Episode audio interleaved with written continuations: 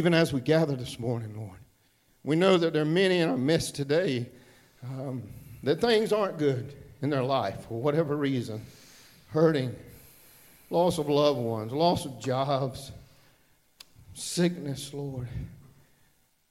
But God, in you we can say it is well with our soul because we're safe and secure by the blood of the Lamb and nothing can take it away.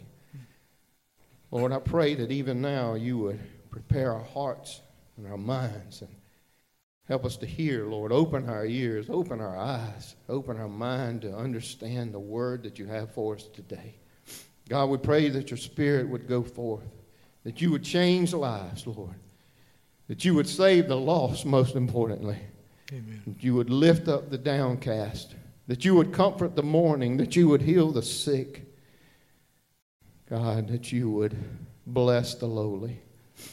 Lord, we love you today and we praise you for all that you've done, are doing, and will do. In Jesus' name, amen. Amen. Good morning and welcome again. My name is Craig Thompson and I'm the senior pastor here, and it is our privilege to have you with us here at Malvern Hill Baptist Church. We try our best to love, uh, love the Lord, love each other, and, and to change the world around us. And if you're a guest with us this morning, we would love for you to be a part of that in any way that the Lord would allow. I do want to thank our musicians. Uh, many of you are aware, which, hey, by the way, let me just say this is a great spring break crowd. I was fully expecting to come in and see a uh, really just basement number here, so I'm, I'm proud of you for showing up. Um, but uh, uh Kevin is not with us. Pastor Kevin's not with us. His uh, wife, Deanna, her stepdad, passed away last week, and funeral services for him were yesterday in Mississippi. So um, they are not with us. That's the reason that our, um, our cantata was moved from today until the Sunday after Easter. So uh, please pray for them as they travel. But uh, just so grateful that we have such good leadership. Um, across our board, across the board here in our church, that allows for our music ministry to continue to move forward and for us to be led in worship without really missing much of a beat. So uh, I just thank you all for that. And uh, just for those of you that might have been wondering, that is where Pastor Kevin is at this morning. If you have your Bible, we're going to be in the book of Mark, chapter 11. If you want to go ahead and turn there, let me give you just a couple of announcements as you're turning. This week, the schedule is, is a little crazy. Um, there is no evening worship tonight. We do have regular Wednesday night worship, and then on Friday we have our Good Friday service. So I hope that you'll plan to be here for, with, with us for that. At 6 o'clock, we will observe the Lord's Supper as a part of our Good Friday service. Also, next Sunday, for those of you who are not long timers here at Malvern Hill, this is what Easter looks like. We have a sunrise service at 730. That's right. We pushed it back to give you a little bit of time to sleep. Uh, 7:30, we meet right out here on the front lawn uh, and it is it's a wonderful time. We'll have chairs out, but if you'd like to bring your own, there usually um, is a need for that. We'll put out uh, chairs, and uh, we will have um, a sunrise service followed by a breakfast here in the back. And after breakfast, we will have life group, and then after life group, we will have worship all over again. So uh, it's a neat time for us on, on Easter morning as we gather. Many of our folks do come at, at 7.30 and stay right on through until worship. And if you would like to, we would welcome you to do that as we celebrate the resurrection of our Lord and Savior, Jesus Christ.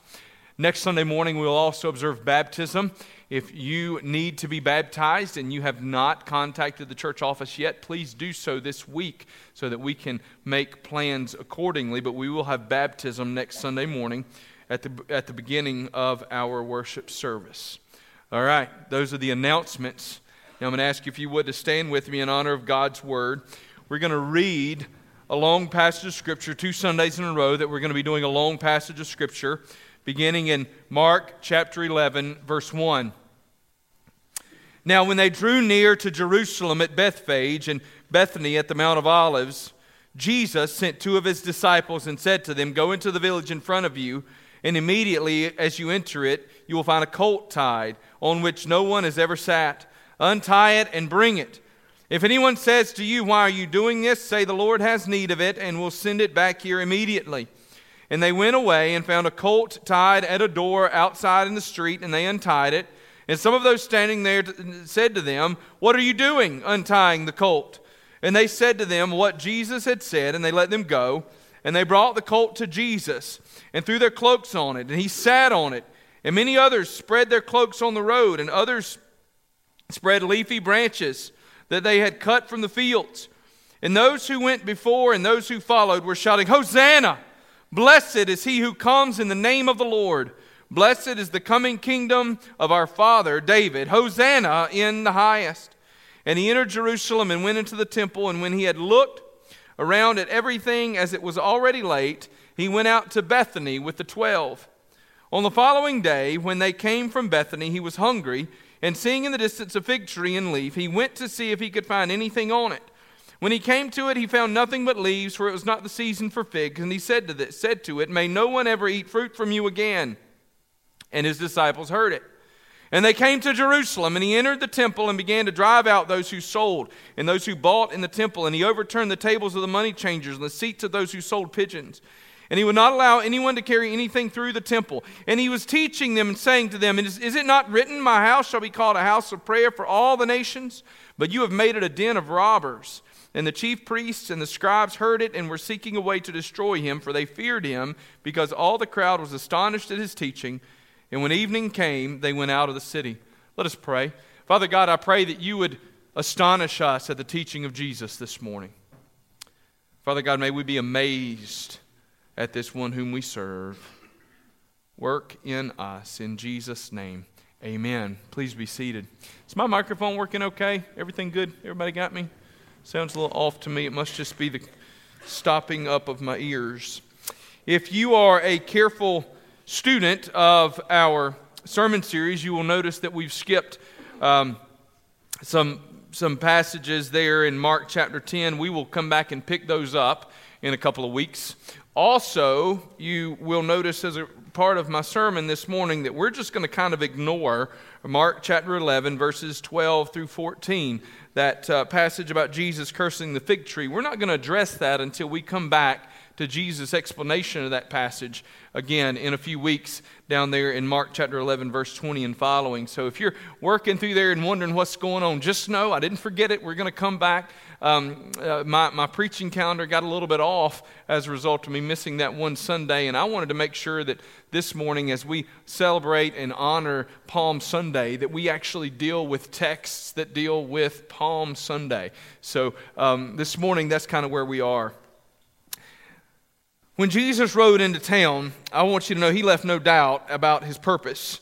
His arrival at the head of a ragtag band of followers riding a donkey was an allusion to his purpose, an allusion, not an illusion. This was not faking someone out. Jesus was leaving, no doubt. When he cleansed the temple, that was an exclamation point. The king had come to assume his throne. Jesus arrived in Jerusalem at a time of great expectation. We celebrate Palm Sunday, and if we're not careful, we can miss a lot of what's going on. N.T. Wright said that Jesus' arrival was sort of a perfect storm.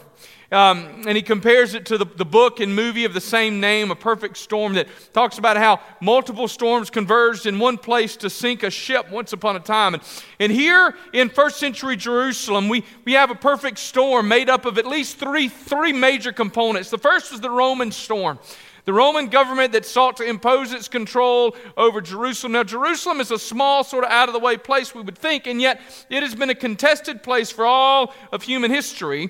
It's been a contested place at least in part because it's sort of a crossroads. Everything sort of goes through Jerusalem. It might not be next to anything, but everything goes sort of through there and around there.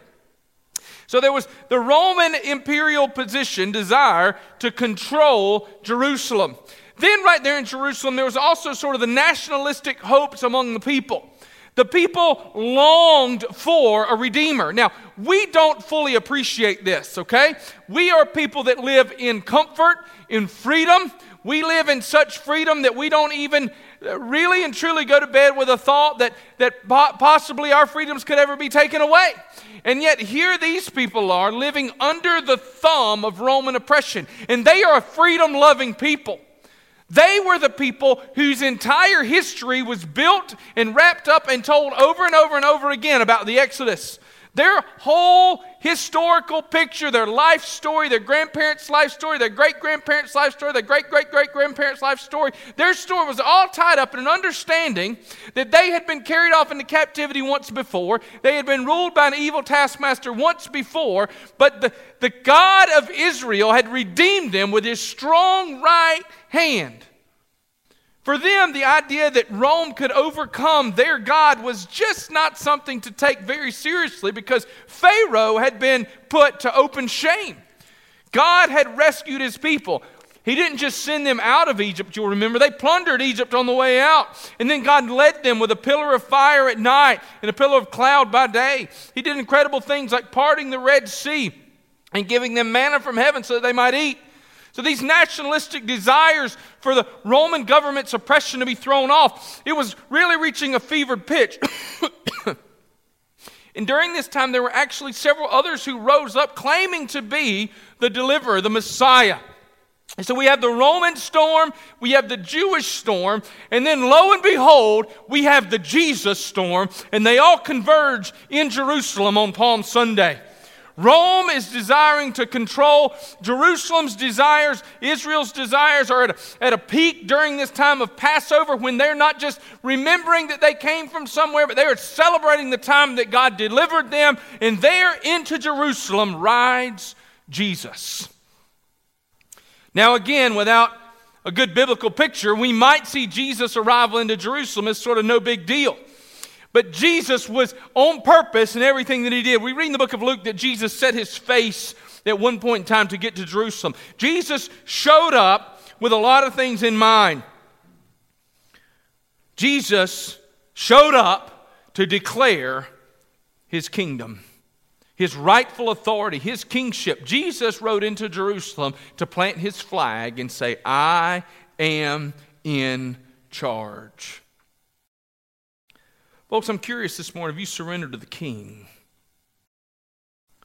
See, when we talk about Jesus as Lord, a lot of times we sort of sentimentalize this idea of Lord. We relig- religiousize. Can I say that? Can I make up a word this morning? We religiousize this name of Lord. So we say Jesus is Lord, and well, that just means He's God, or He's, he's sort of what I worship. But understand that the declaration that Christ is the Lord was in the first century and continues to be today a declaration that He is the King. Total authority. We've got to wrap our brains around an understanding of what it is to live in a kingdom, in a, under a monarchy, not under a democracy, not under a republic. In a monarchy, the king makes all the rules, he is in total control. And Jesus rode into Jerusalem to declare his kingdom. So, my question to you this morning have you surrendered to the king? Let's look at three things this morning from this passage of scripture that I hope will help us and then ultimately bring us back to the question have you surrendered? The first thing we see this morning is that Jesus is the fulfillment of prophecy. Jesus is the fulfillment of prophecy. Bible says when they drew near to Jerusalem to Bethphage and Bethany at the Mount of Olives, Jesus sent two of his disciples and said, Go into the village. There you'll find a colt tied on which no one has ever sat. Untie it and bring it. Well, that's sort of an odd thing. Jesus doesn't request a, a, horse, he doesn't request a carriage. Probably 15 years ago, I preached a sermon um, titled Unexpected Expectations. For those of you that were on the search committee that brought me here, that was probably the first sermon of mine that you ever heard because long ago that was the sermon that I sent out with my resume on a little compact disc. Y'all remember those things? And um, it was so cute. I marketed it so well. I, I, had it small so it would fit into the envelope when I mailed it out. Anyway, y'all don't care. Um, but I preached on Palm Sunday at, at the, the, First Baptist Church in Duncan, South Carolina.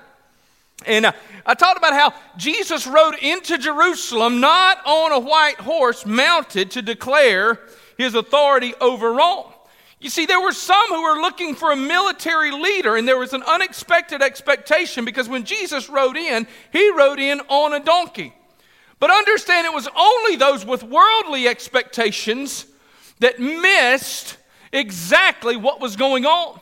Worldly expectations of Jesus want to see him mounted on a white horse with a sword. But biblical expectations of Jesus understand full well that Jesus must needs ride into Jerusalem on a donkey. All the way back in Genesis chapter 49, verse 11, Jacob blessed his sons and he prophesied, The scepter shall not depart from Judah, nor the ruler's staff from between his feet until tribute comes to him, and to him shall be the obedience of the peoples. There was an expectation that the Messiah would come the rescue of Israel from Judah, as had been prophesied all the way back in Genesis chapter 49. The fact that Jesus was from the line of Judah is just one prophetic reality in this story, this account, this incredible opportunity. The second one we'll look at this morning came or comes from Zechariah chapter 9, verse 9. In Zechariah 9 9, we read, Rejoice greatly, O daughter of Zion. Shout aloud, O daughter of Jerusalem. Behold, your king is coming to you, righteous, and having salvation is he, humble and mounted on a donkey. If we continue to read, on a colt, the foal of a donkey.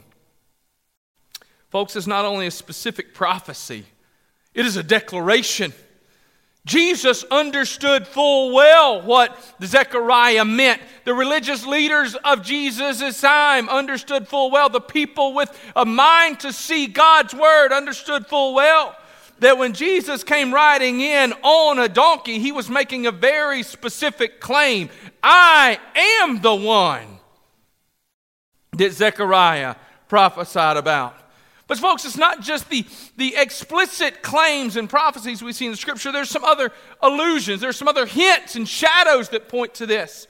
Throughout the Old Testament, we see that animals that were set aside for a sacred purpose, those that would be sacrificed or those that would do particular things, those animals were to be animals that were pure and without blemish or spot, but they were also to be animals that had never been worked, they had never been yoked, and they had never been ridden. They needed to be pure and that so that their, their sacred use would be set apart.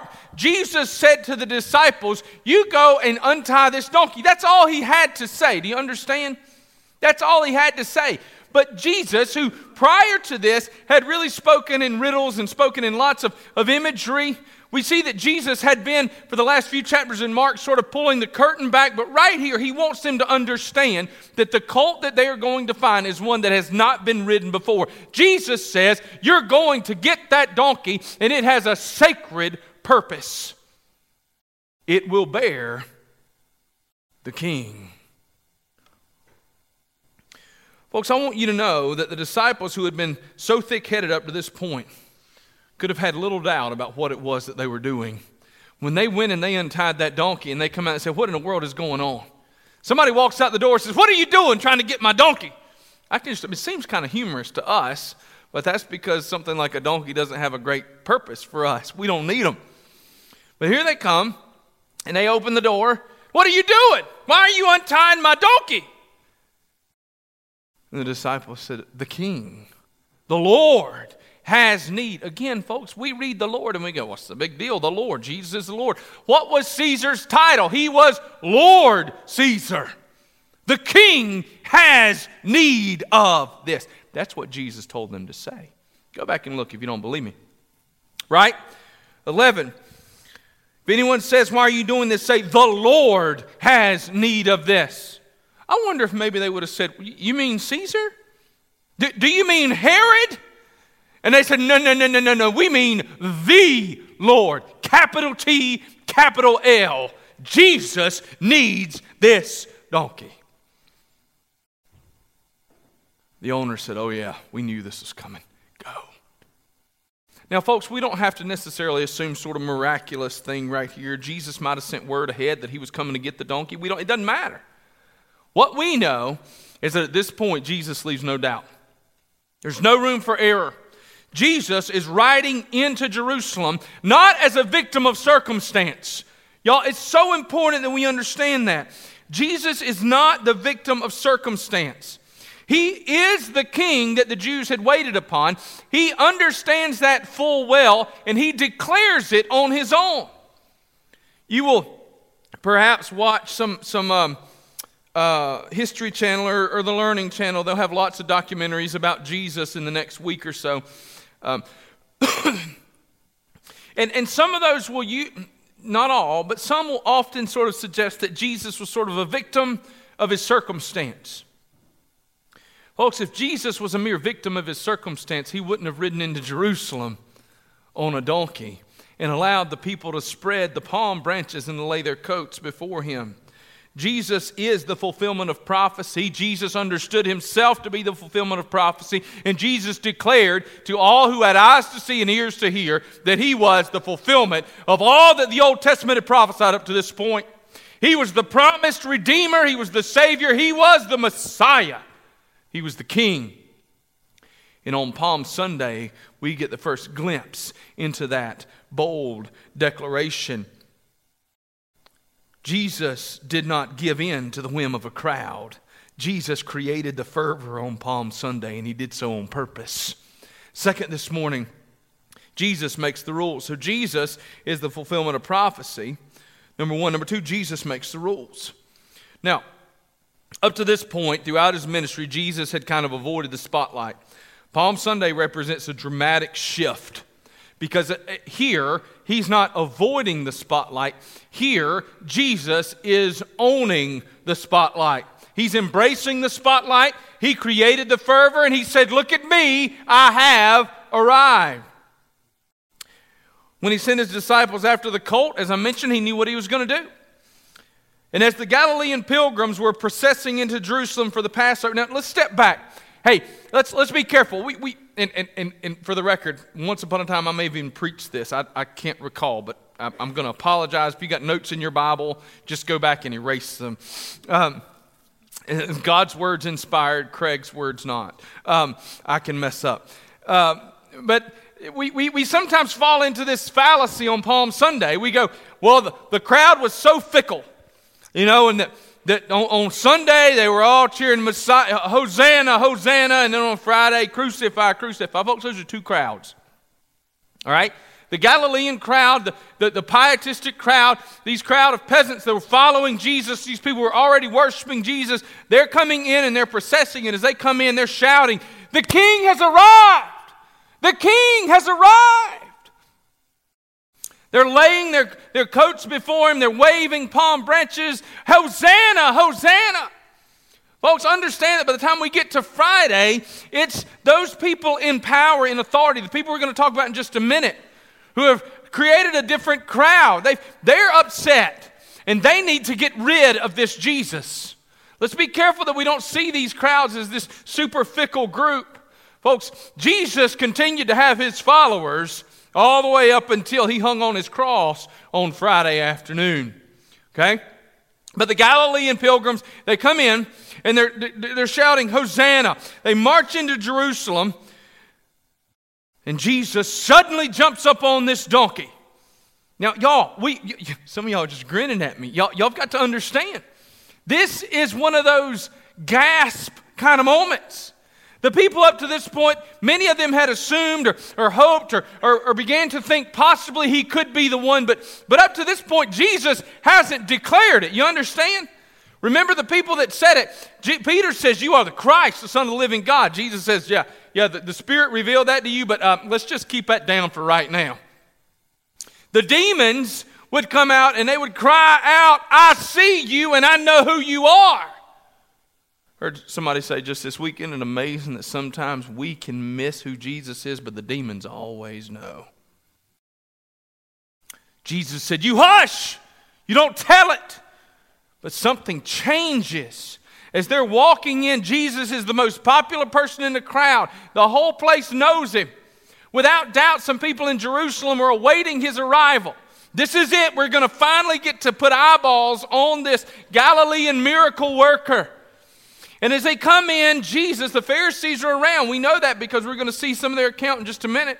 Jesus walking along, all of a sudden, Peter and James, John, whoever, they show up. They're dragging this donkey along. And it's still a donkey, y'all. It's probably not like this, this uh, uh ordained donkey that's sanctified and he's just walking happy and with a little glow around him. They're probably jerking this. Come on, you donkey, come on. I'm, Jesus, we got this. What do you want? Jesus, y'all chill out. Well, they pushing their way through the crowd. They walk on up because Jesus is surrounded by people. He always is, right? And the people go, What are they doing with that donkey? Y'all move out of the way, move out of the way. They drag this thing up. disciples take their coats off, they throw it up on the donkey. And the next thing you know, somebody helps Jesus up, he throws over, and he's sitting atop that donkey, and all the people go, There's a gasp that runs through the crowd. Up to this point, many of them had hoped that maybe he could be, and all of a sudden they go, Yes, he is. Folks, at this point, Jesus is absolutely in control. He has just made a declaration I am the one that you've hoped, that you've waited, that you've dreamed about. The people began to wave palm branches and laying their coats out. Now, if we look back in 2 Kings chapter 9, verse 13, at the coronation of Jehu, when Jehu was coronated king, the Bible recounts that this exact same thing happened. If we go back and we look at the Maccabees, there's this idea that in those historic texts that those when great things happen, the people celebrated by waving their coats and their palm branches. The king was coronated with the laying out of coats and palm branches. When the people began to cut the branches off and rip their coats off and lay them down, they were coronating Jesus as the king as he walked into the holy city. And Jesus doesn't stop them. Now, as I mentioned, there were great expectations that someone would come and throw off the chains of Roman oppression, but not everybody thought this was a good idea. You see, for the people that lived in Jerusalem, Rome wasn't such a bad deal. There were some who had found a way to buddy up with Rome. We can look at King Herod's court. Now, he was sort of a puppet king, and he got rich off of the people, but he kept the peace. And as long as everybody was, was calm and quiet, they left him alone. The priests, the chief priests, the Pharisees, the religious leaders, listen, they got to still be involved in the religious work of the, of the world. And as long as everything stayed cool, calm, and collected, they continue to get paid. They continue to live a pretty easy life. I had somebody look at me one time and say, The only reason you're a pastor the only reason you believe in the church is because the church pays your bills. Well, that was hurtful. Okay? That was hurtful.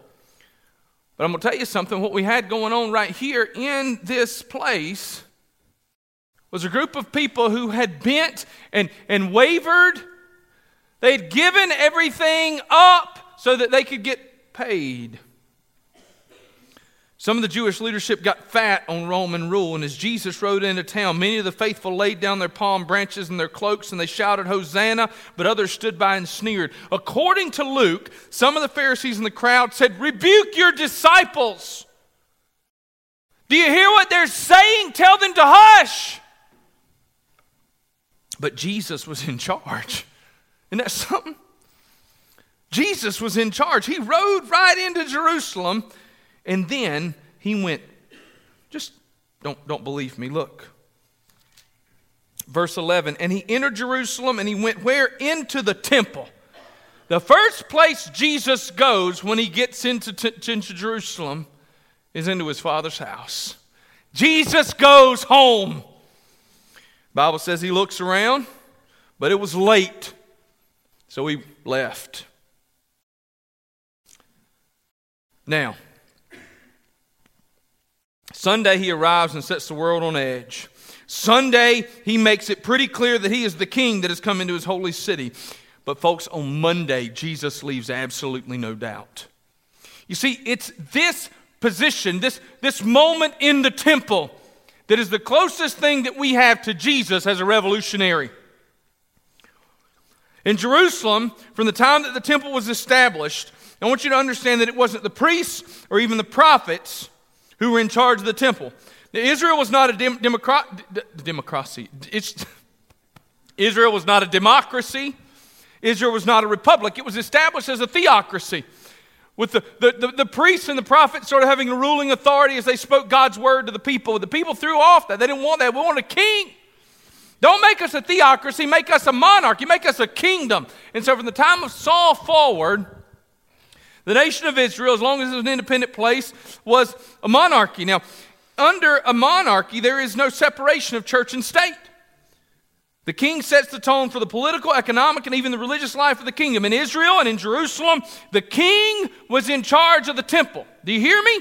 You need to pay attention to this. The king was in charge of the temple. If you don't believe it, let's just go back to the, to the, the building of the temple. When Solomon built the temple, the Bible says that David had already set out everything and explained how it was going to be. It was David and Solomon who created and set aside the division of the priests and, and the Levites. They gave them all their jobs to do. Throughout the history of Israel and, and, and, of, and of Judah, we see these kings that were either good kings or bad kings. And, and the good kings were those kings who led the nation to worship the Lord. The bad kings were those kings who led the nations to worship their idols. when we read about, for instance, good king, the boy king Josiah, when Josiah comes into authority, the, the, Bible teaches that the book of the law was, was found, it was recovered, and it was Josiah who said, We are going to serve the Lord. And it was Josiah who demanded that the temple be cleansed of all the pagan realities. It was Josiah who repaired the temple. And the glory of the Lord was, was once again known in Israel. See, in Israel and in Jerusalem, the king was in charge of the temple. This is why, when Rome wanted to take control of the Jews, the first thing that they did was to walk into the temple and offer pagan, filthy sacrifice. They went to the altar and they sacrificed pigs on the altar of the temple to say, The God of Israel is not in control, we are. That's why it's not an accident that Jesus walked into the temple as soon as he got there. He looked around, he took stock of what was going on, he went back and he got a good night's rest. Jesus ate some breakfast, and then Jesus got up. And the Bible says Jesus went back. And when Jesus went back, he walked into the temple and he began to drive out those who had sold and those who had bought in the temple. And he overturned the tables of the money changers, and he would not allow anyone to carry anything through the temple. Jesus walked into the temple and took control violently. He threw down the gauntlet, and this is what he said with his actions Caesar isn't king here. Herod isn't king here. I am in my house. The Pharisees are not in charge. The chief priests are not in charge. Jesus is in control, and Jesus alone makes the rules. Folks, this is what got Jesus killed. No one was going to crucify Jesus because he was healing the blind and making the lame walk. No one was going to crucify him for being a bold preacher or a faith healer, but when Jesus threatened to upset the power structure, he's just declared himself an enemy of the state. Folks, when we quote this passage related to the importance of prayer in our places of worship, we really miss something. Jesus said, Is it not written that my house shall be called a house of prayer for all nations? Now, certainly we want to emphasize a few things. First of all, it is a house of prayer for who? For everybody. Jesus says that there will be neither Jew nor Gentile. We're going to open the doors, and all who would follow and seek the Lord can come into this place. But look, we quote this passage and we talk about our churches, our, our church to be a house of prayer, and it should be. But, folks, Jesus says something that you can't miss. He doesn't quote it and say, Didn't God say? He said, My house. Folks, Jesus walks in and says, This is my house. And I am in charge. Folks, Jesus makes the rules. He's in control. He makes the rules for his followers, and he continues to make the rules today. Listen to me. You nor I get to put your expectations on Jesus and see him bow before them. You don't get to say, Jesus, you do this. I've tried my best to teach my kids to fish, they can't catch fish. Well, the little ones can't. It's a nightmare. Y'all, if y'all have ever taken four kids fishing, it's an absolute nightmare you know, Wyatt can fish all by himself, he's fine. But then, like, like the, little ones, if you've taken little kids fish, you understand. It's, it's just a nightmare. You can't do anything right. Every time, you, you know, I don't take a rod and then I get in trouble because why aren't you fishing? I do take a rod and then I get in trouble because I am fishing. I can't do anything right. And um, I, I love when, when they get frustrated. They get frustrated and they cast, and I hear, ugh! I did it the way you said and it didn't work. Now, my response is if you'd done it the way I said, it would have worked. That doesn't like make peace with the situation, just in case you're curious.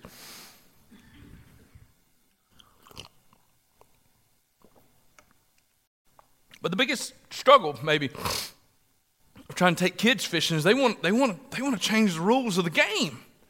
You know, it's not just fishing, it's kind of anything, but they want to change the rules of the game. They want to be able to fish with a piece of bubble gum and catch an eight pound bass, you know? Well, it should work this way. Well, the fish should be right here. And I'm not, that's not where the fish are. Well, that's where they should be. What do you know? I don't know anything. You're right. I'm just dumb. You know, I, I got no idea. We live in a world we want to make up all the rules. Folks, we, we want to serve a Jesus that follows our rules.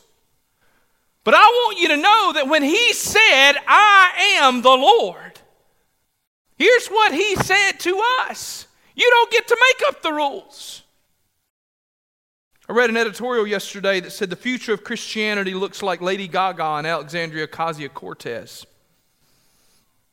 Folks, I, can, can I tell you the future of Christianity doesn't, doesn't look like Lady Gaga or Alexandria Ocasio Cortez or Donald Trump or Billy Graham.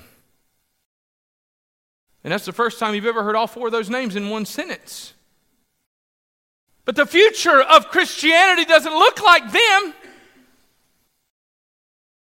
The future of Christianity looks like Jesus. Because he is the king and he makes the rules. He makes the rule. He makes the rules. Listen to me.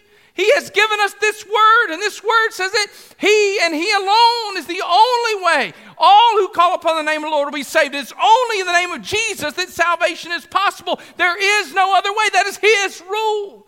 I don't like that rule. Well, that's your own business, but you don't get to change the rule because He is the King. We look with horror at some of the human rights violations that happen in countries around our world. And we wonder how it is that people could die for doing things that we don't think they should die for, but we forget we don't make the rules in those countries, especially in those places ruled by a king. He is sovereign and he is in control. And folks, we look at the affairs of the world, the universe, of all of human history and over every single individual human life, there is one king and one king only, and his name is Jesus. And he gets to make the rules. And when he rode into Jerusalem, he wanted to make sure there was no doubt. And when he walked into the temple, and when he threw over the money changers' tables, and when he ran everybody out, in one account, he made a, a, a whip of cords and he ran them out of the temple. Why? Because it was his house, and they were making up their own rules. And Jesus says there is only one king. So this morning, I want you to know that Jesus gets to make the rules. And then finally, this morning, Jesus demands praise.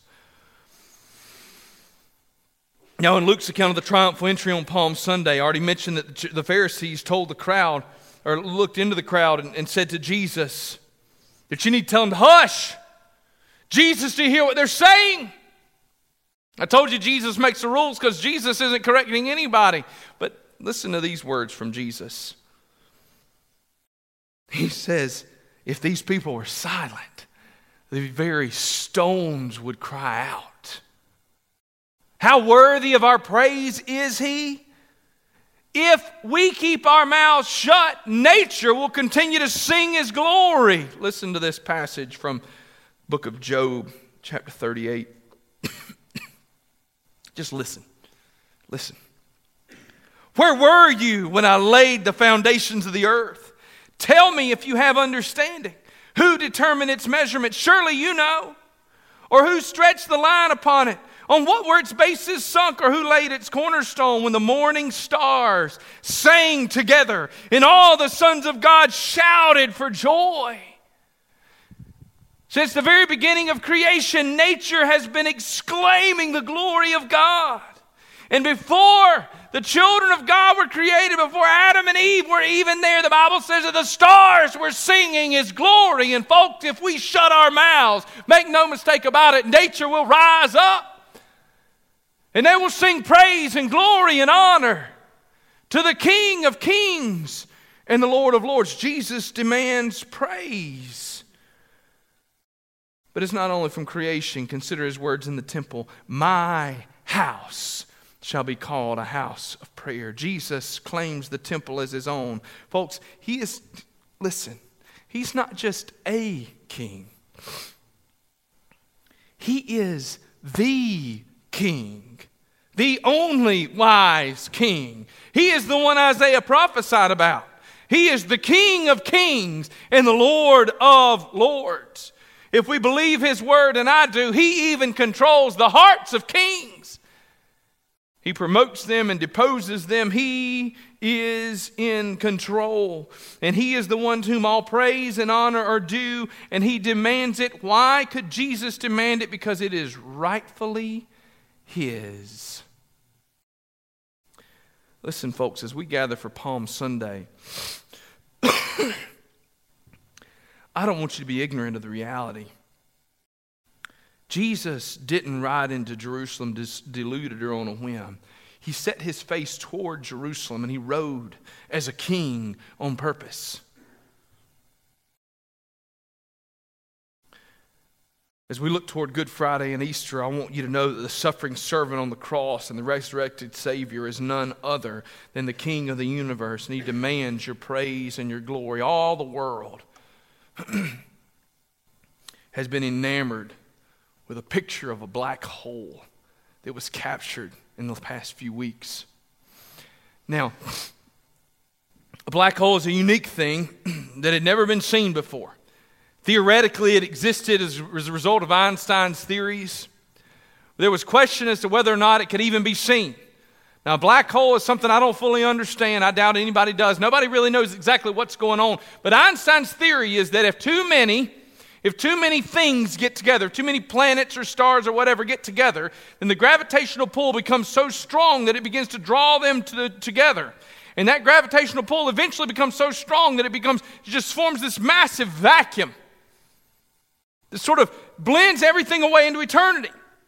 Now, the discovery, the, the, the, the, the vision of a black hole was incredible for those that are interested in quantum physics, which don't ask me, okay? I get way overwhelmed.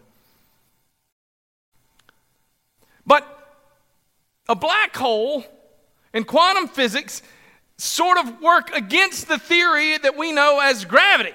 It's difficult for science to reconcile the existence of gravity and the existence of quantum mechanics and quantum physics. Okay? So gravity says what gravity says that you drop something, it falls. You stand up and you don't float off the earth. We, we, we, we pretty well believe in gravity. We kind of experienced it before. And yet, the mathematical equations that quantum, sci- quantum physicists have, have and, and, and, and theoretical physicists have put together suggest the quantum mechanics is real and yet the two seem to be in conflict. And yet, though they seem to be in conflict, they still seem to both exist all at the same time in ways that nobody's been able to reconcile. And science, scientists hold these two realities as true, even though they can't fully explain them yet.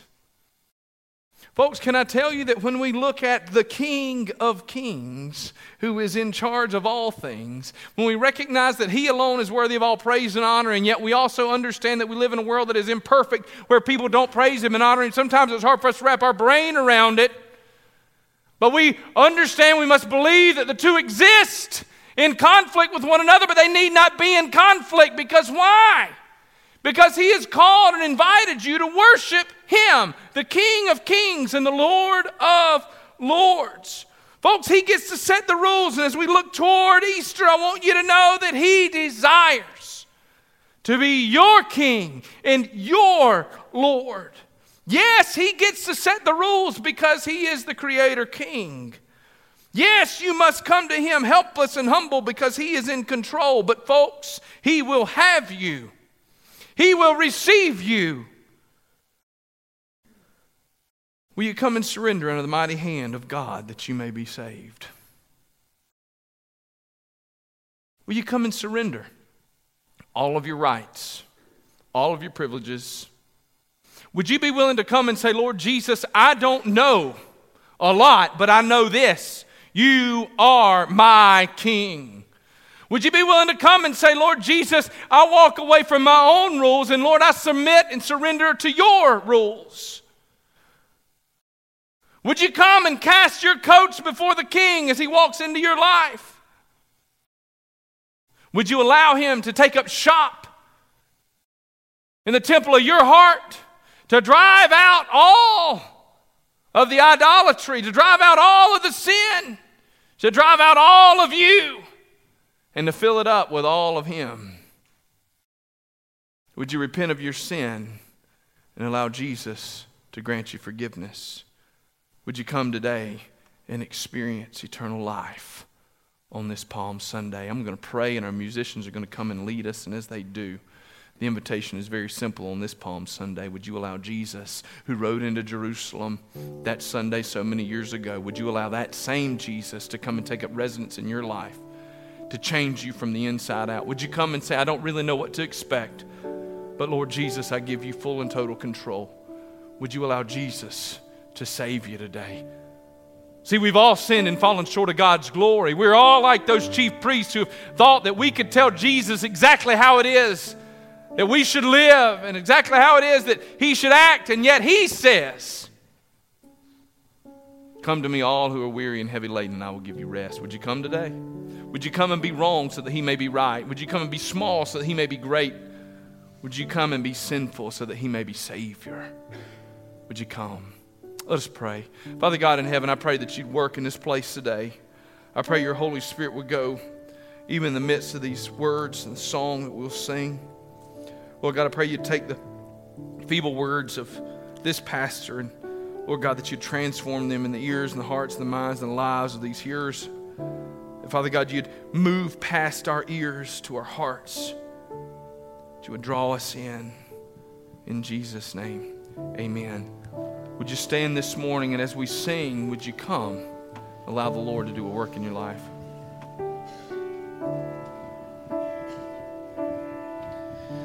Amazing grace, how sweet the sound